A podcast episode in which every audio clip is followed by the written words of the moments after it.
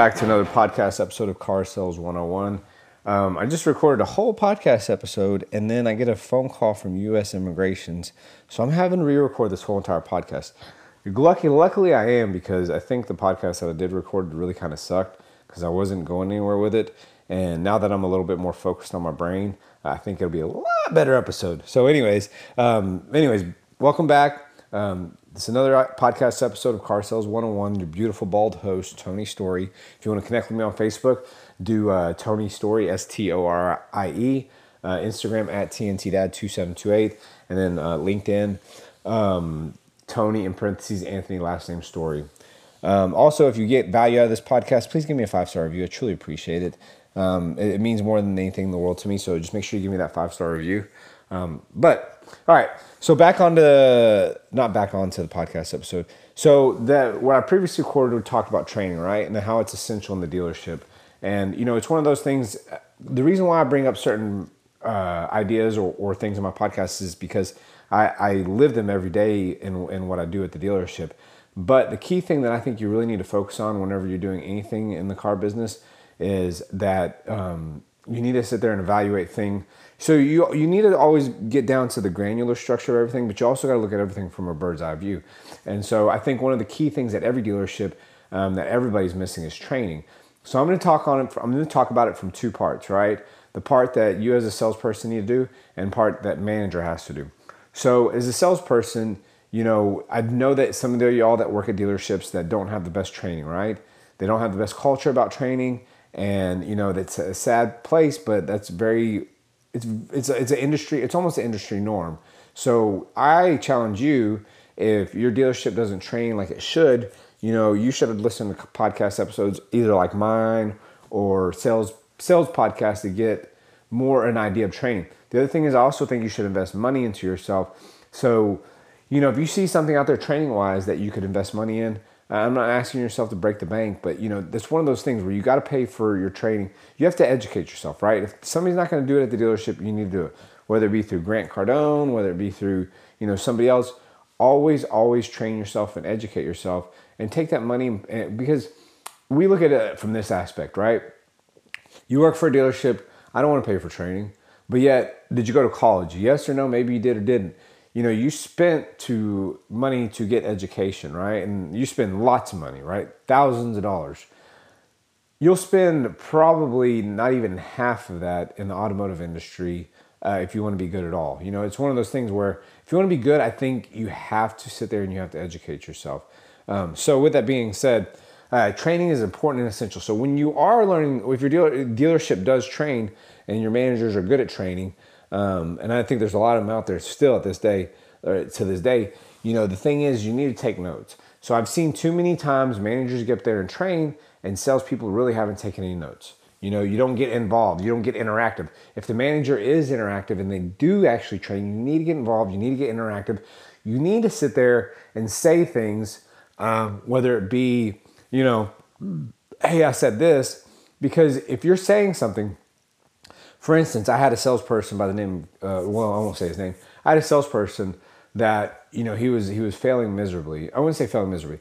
He got a good start, and then he's got really smart. And so what I did up there in the meeting in the training one day, we went over presenting a pencil, and I had them present the pencil, and right away, I figured out what was wrong and I figured out what was the matter. Um, but you as a salesperson need to sometimes sit there and verbally express yourself because you might be doing something wrong. You might not be saying certain something certain a certain way, and, and that needs to be done that way. Okay. Um, now, when you do get done with training, you really need to self evaluate yourself. So, for instance, uh, I know I talked about this in a previous podcast, but you have to have to self evaluate yourself. So, for instance, if a customer, uh, if a sales, so for instance, if you know um, man, what was I gonna say? Self-evaluating. So you have to self-evaluate yourself. So you have to once I, once again, you know, looking at it from a bird's eye view, you you need to sit there and take yourself out of your body. Okay, sorry, I'm getting kind of weird here. Take yourself out of your body and really look at what it is you're doing, why you're doing it, and instead of being a robot to it, and figure out, hey, this is where I could change this. This is where I could say that. If I was a customer, would I how would I react to that? And, and that's one of the key ways of, of self-evaluating yourself. Okay, now on to the aspects of the managers. Now, you as managers, it's your responsibility to train salespeople, right? You have an obligation to train salespeople because you have to make uh, the core of your dealership the strong core of the dealership the strong portion, right? So you know we talk about too much in the car business how um, uh, the retention rate rate is really really low, right? Like you, we have high high turnover in the car business. I think I read one. Uh, uh I read a article the other day, and I think it was up to like 65% or something like that, which is atrocious, which is atrocious in any car business. But, um, and, and it can be easily be stopped. But the thing is, I think, you know, we sit there and um, we hire, not hiring properly. You know, I think we hire people just to fill a position, fill a spot much like we do, much like you know, um, department stores do during um, the season to keep up with seasonal sales. And I think what we tend to do is we think, well, you know, let's hire 30 salespeople or let's hire 10 more salespeople because, you know, I think that's going to bring us more business. And that's not the case.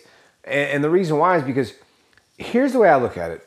If the core of your dealership, if your salespeople are not strong and it's not, you know, um, a good culture, no matter who you bring in there, you could be the, bring the number one salesperson in there in the whole entire world.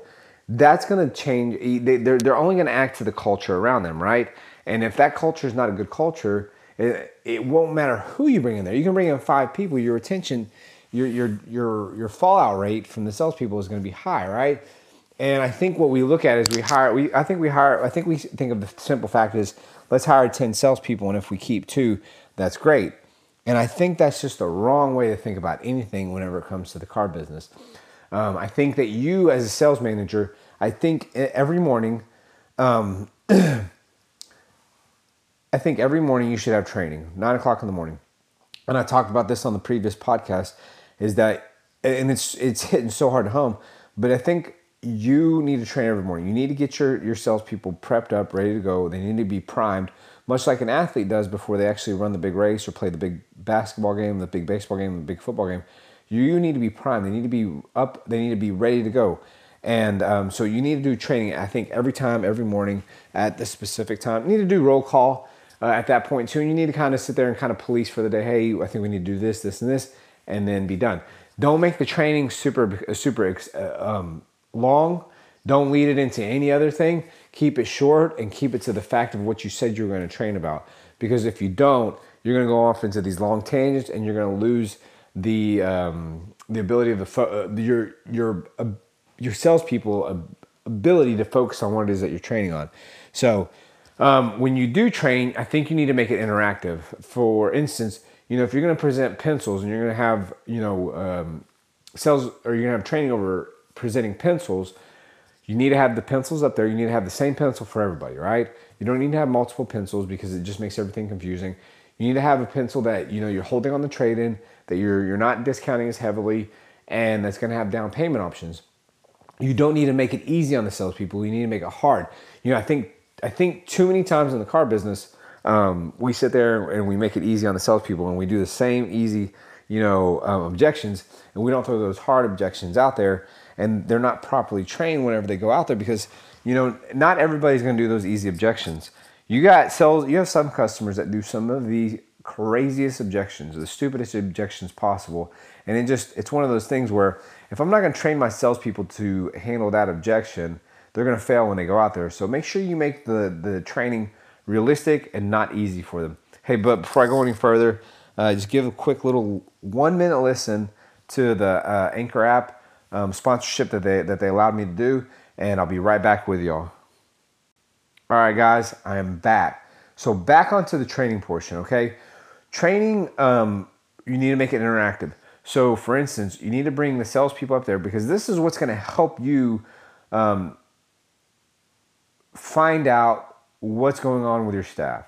So, for instance, whenever you go present it, whenever they're, they're presenting the pencils, and you know that one salesperson is having a specific issue, whether it be with trade in, down payment, uh, monthly terms, sell price, addendums. If you have addendums, um, you you will easily see it when they do it in front of everybody. And the reason why is is whenever you have somebody in a group setting, they do things that they're naturally used to doing, right? They're not trying to show off. They just do what's natural and what's comfortable for them, right? We all do it because it's one of those things where, you know, you, you get you get in front of people and you know um, that you don't want to look stupid. So what do you do?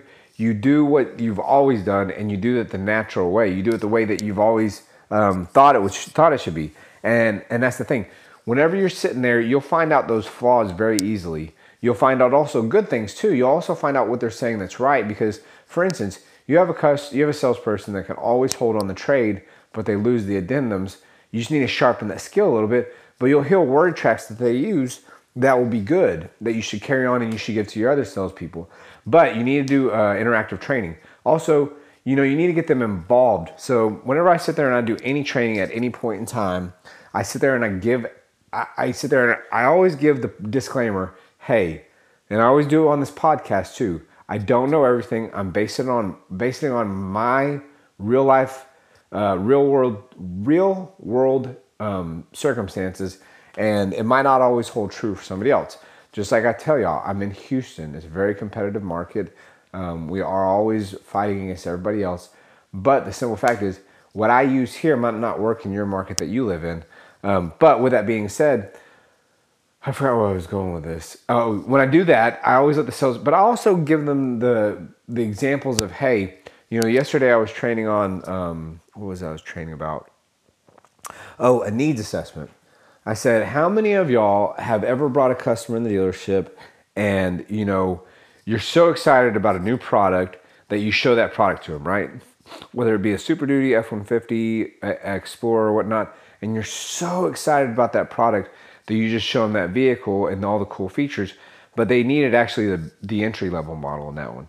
Or, you know, they need they needed just to buy a small sedan you're trying to show them a $60,000 truck because their credit doesn't allow them to do that. And that's one of those things where I think when you train, when you when you give an example of like, hey guys, I know you're going to face this in the real world, especially with the needs assessment. I said you're going to have customers that are going to come in and say, I'm looking specifically for the stock number. You know, you, there's not there's not really much of a needs assessment at that point, but there is still an that still you still need to do somewhat of a needs assessment because they might not need all those features on the truck if they're trying to fight budget or whatnot. But with that being said, also give that real world example like, hey, I know this isn't going to be the end all be all. Whatever training I give you is not going to be what needs to be uh, done every time. Because I always, I always tell people, I'm not the best salesperson in the world. I'm not, you know, I'm a 15, 20 car salespeople. Uh, the where I accelerated is I accelerated management because I think I have the ability to see things from a bigger picture but also provide um, uh, um, natural training to sell it to people. I just think that's what I'm good at. But the thing is, oh man, what was I talking about? Man, I, I totally got way off track here. Um, man, shoot, shit. That's what I'm gonna say. Um, but let me go back into training. So I think training is essential. Oh, Oh, uh, giving the role examples, I'm not naturally uh, a good salespeople. Uh, I have to, I, me, I need structure, right? It's like I told y'all, I think in the last podcast, I need structure. I need simple, simple structure. I need rules. I need parameters to follow by. So when I go out there, I know that this is my right lane, this is my left lane, and I'm not going to get out of it. And I think that's what's key for you to let sales, to train your salespeople on. Say, hey, look, this is your right lane, this is your left lane. You stay in this lane and you perform these actions, and this is the process in which you do it. Now, don't make it so rigid, so rigid, so like, hey, you got to do it this way. Allow them to come out of those zones um, and and and and act accordingly uh, with, within the parameters of what y'all would do at the dealership. So, for instance, if if for instance you know going into the deal that the customer is going to have an issue with the trade in, you know, it's one of those things where I will sit there and I will legitimately, you know, we as sales managers, oh, don't tell him the trade in value. He's going to give it all away.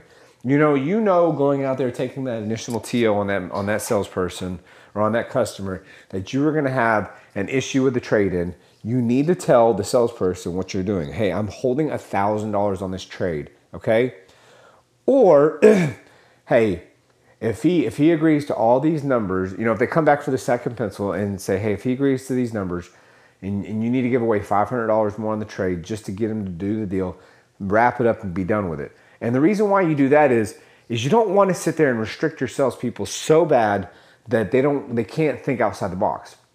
You want to give them the rules and the guidelines, but you also want to sit there and give them that flexibility to make that decision right there on the fly.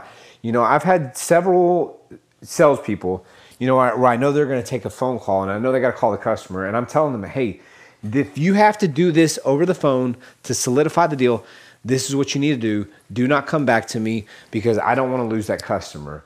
Um, because you have to give them that flexibility. You have to allow them to do that certain things.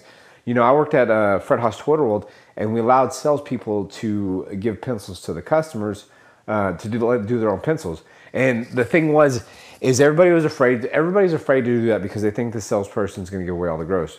And for my my standpoint, um, seeing that they don't always give away all the gross because they have a pay plan also that they're trying to uh, capitalize on.